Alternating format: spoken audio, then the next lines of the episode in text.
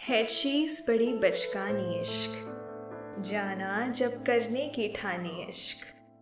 पर है गनीमत खुद खुदा की, पर है गनीमत खुद खुदा की, जो मुकम्मल हो जाए इश्क।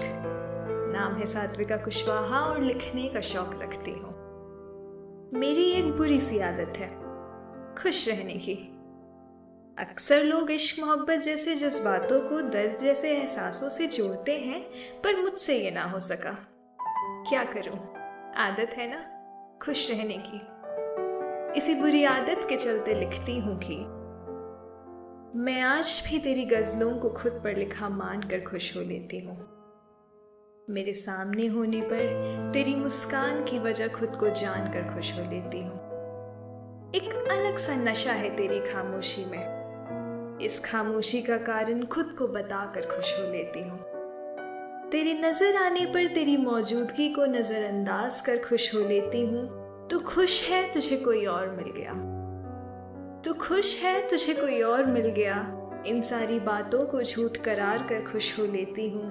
मेरी बातों का हिस्सा यूँ तो तू अब रहा नहीं। मेरी बातों का हिस्सा यूँ तो तू अब रहा नहीं, लेकिन तेरा ज़िक्र किसी की बातों में पाकर खुश हो लेती हूँ। मंजिलें हमारी हैं अब अलग।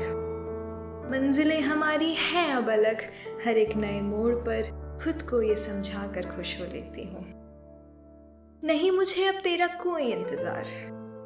नहीं मुझे अब तेरा कोई इंतज़ार। हर बार तेरे सामने ये जता कर खुश हो लेती हूँ। इन रातों में मैं आज भी हूँ तेरे ख्यालों में। इन रातों में मैं आज भी हूँ तेरे ख्यालों में। यह एक बात सारी रात दोहरा कर खुश हो लेती हूँ।